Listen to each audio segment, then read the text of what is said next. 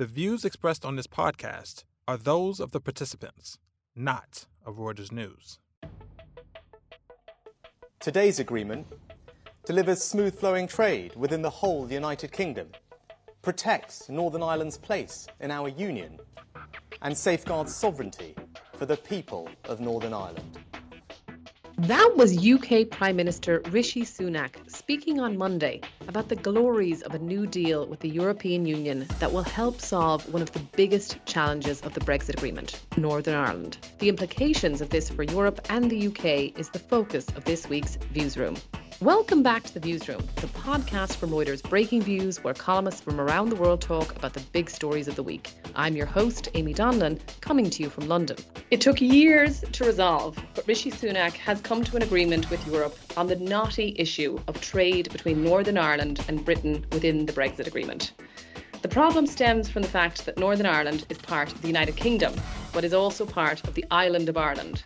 So, here to talk to me about this deal that Rishi Sunak has struck with Europe is Neil Unmack, who covered the story for us this week, and Peter Thal Larsen, who is global editor of Breaking Views. So, welcome, Peter, and welcome, Neil. Thank you, Amy. So, Peter, as I said, this deal was a long time coming. We've been reading many things about it. There were questions about whether it would even come about at all. So I just wondered if you could set the scene and why Northern Ireland is so important within Brexit why the small, very like economically tiny part of the UK is so important? Yeah, I, th- I think it's a good question, good place to start, and and quite a hard thing to answer succinctly, but let me try. So, as you said at the beginning, Northern Ireland is part of the United Kingdom, but is geographically part of, of the island of Ireland.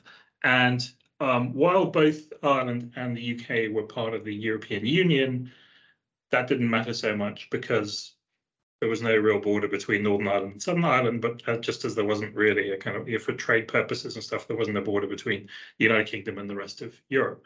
But once the UK leaves the EU, then suddenly that creates a problem. And bigger context to this is that is that we have had coming up to 25 years of more or less peaceful relations inside Northern Ireland, which was very troubled for a very long time uh, under the, the, the Good Friday Agreement. And so one of the worries about Brexit was that that would rekindle those divisions. And particularly what both sides really wanted to avoid was reintroducing a hard border between Northern Ireland and Southern Ireland. So, so that then created all kinds of contortions in the Brexit discussions uh, and eventually ended up with Boris Johnson agreeing a deal whereby Northern Ireland remained in the EU for certain things, particularly for trade in goods, but would be part of the UK as well. And that then required some kind of checks on goods going from Great Britain to Northern Ireland and back again. So it created effectively something of a border in the Irish Sea. And so Boris Johnson agreed to that, declared it to a great a great deal, got it through Parliament, and then almost immediately started saying what a terrible thing it was and how it needed to be changed. And so th- and that then basically threw all the relations, all the discussions with the EU and the UK, put them on hold on many things, really poisoned relations. Uh, because the EU quite recently said you've just signed this international treaty and now you're trying to walk away from it, you know, kind of almost immediately. How can we trust you on anything? So that is the conundrum that Rishi Sunak inherited and appears to have solved. Yes. So that's what I was going to ask, Neil. Has he solved this very hmm. kind of tricky issue, obviously, with with the trade that goes between the two areas? Well, it's it's interesting because normally when a British Prime Minister stands up uh, with a senior, you know, EU official and compliment each other and say say how well they praise each other, as Rishi did with uh, Ursula von der Leyen on Monday. Normally, what that means is that the UK has got a very bad deal, and and that that doesn't appear to be the case here. So the the, the deal that he has does two big things. The first is to reduce the amount of friction on trade going between Britain and Northern Ireland, um, the amount of checks and balances that ch- checks that need to happen on that trade, and that's through a a rather sort of complex thing called a trusted trader scheme, where people who are only moving goods between Britain and Northern Ireland do not have to subject them and, and, and goods that will not go into into the Republic of Ireland do not need to be subject to, to the same level of tests. On yeah. that idea, if we were to yeah. give a sort of practical example of what that would be, so this is basically, would you imagine this is sort of maybe food that is going from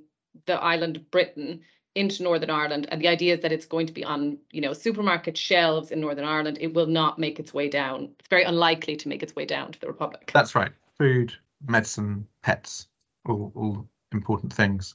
So there's that. It won't it won't get rid of all checks, but it but it will substantially reduce them.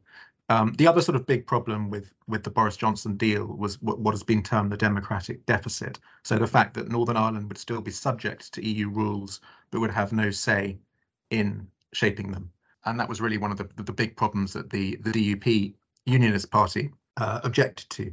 So the That's the Unionist Party in Northern Ireland. So there's two Northern big exactly. parties, right? Yeah. they have basically said this is the one that was very much against this deal. They wanted to be part of Great Britain in all ways. Yes.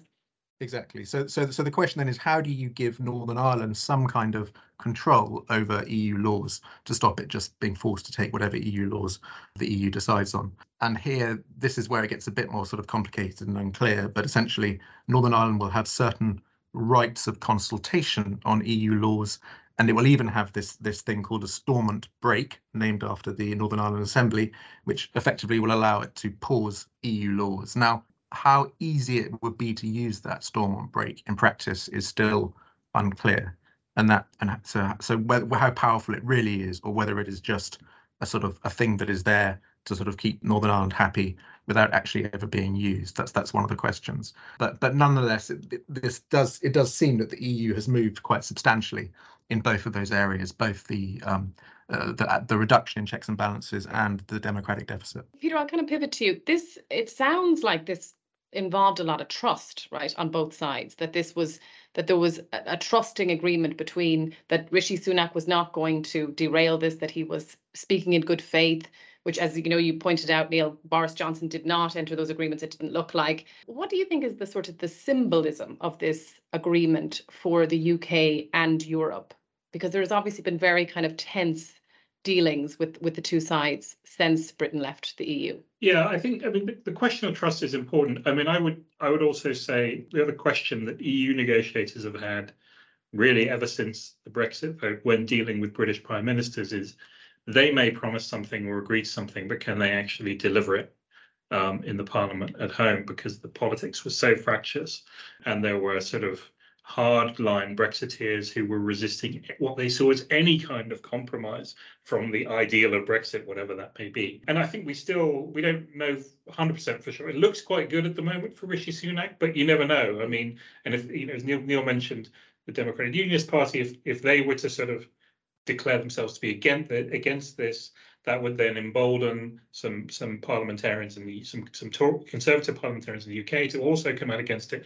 Could still be a proper, could still derail the whole thing. So it's not hundred percent done, but it looks the initial reception looks quite positive, and the real thing is that you know actually uh, when you sort of stand back from this i mean like as you said we're talking about like whether british sausages go to a northern ireland supermarket or whether you can take your dog to northern ireland without needing an eu pet passport. I mean these do not appear to be massive issues. There should be a solution to this. And the other thing of course is that northern ireland actually sort of benefits by being kind of half in the eu and half in the uk so it gets the best of both worlds. So all of this should be soluble. You would think it's really it, the, the issue was a, a particular political grouping in the in in Northern Ireland who are not the majority by any stretch of the imagination, and then the the, the state, the internal state of the Conservative Party.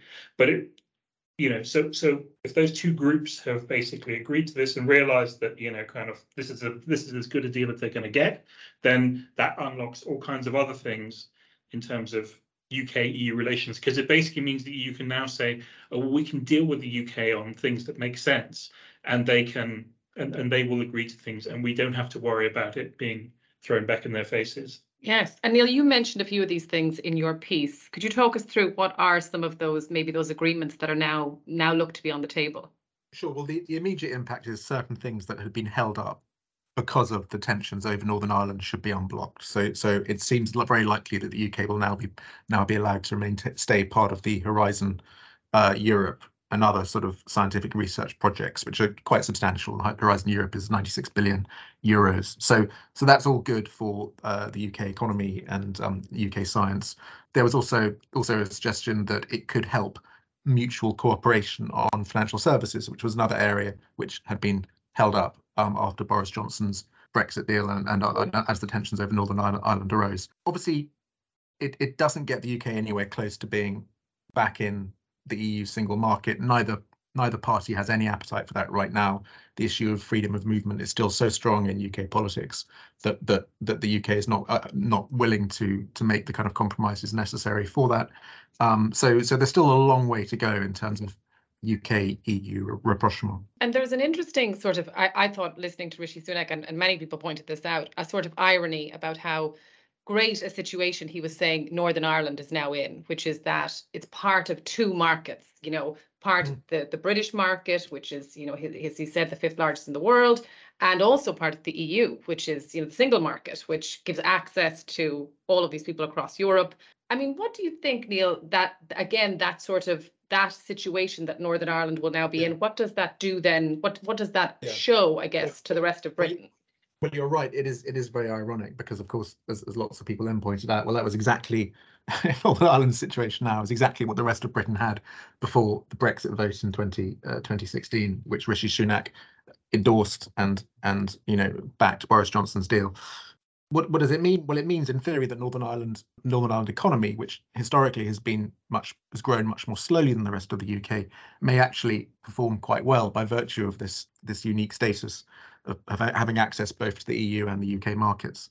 And so it, it may be that if, if Northern Ireland um, starts to outperform the rest of the UK on a sustained basis, it will become a sort of benchmark for the, the success or damage of, of Brexit over time. Very interesting. Well, Neil, Peter, thank you so much for that. Great to talk to you. Thanks, Amy. Thanks for tuning in. This podcast was produced by Thomas Shum in Hong Kong you can find more episodes on Apple Podcast, Spotify, or your favorite podcast app. Also, check out our sister podcast, The Exchange, and check us out on breakingviews.com and on Twitter, where our handle is at Breaking Views.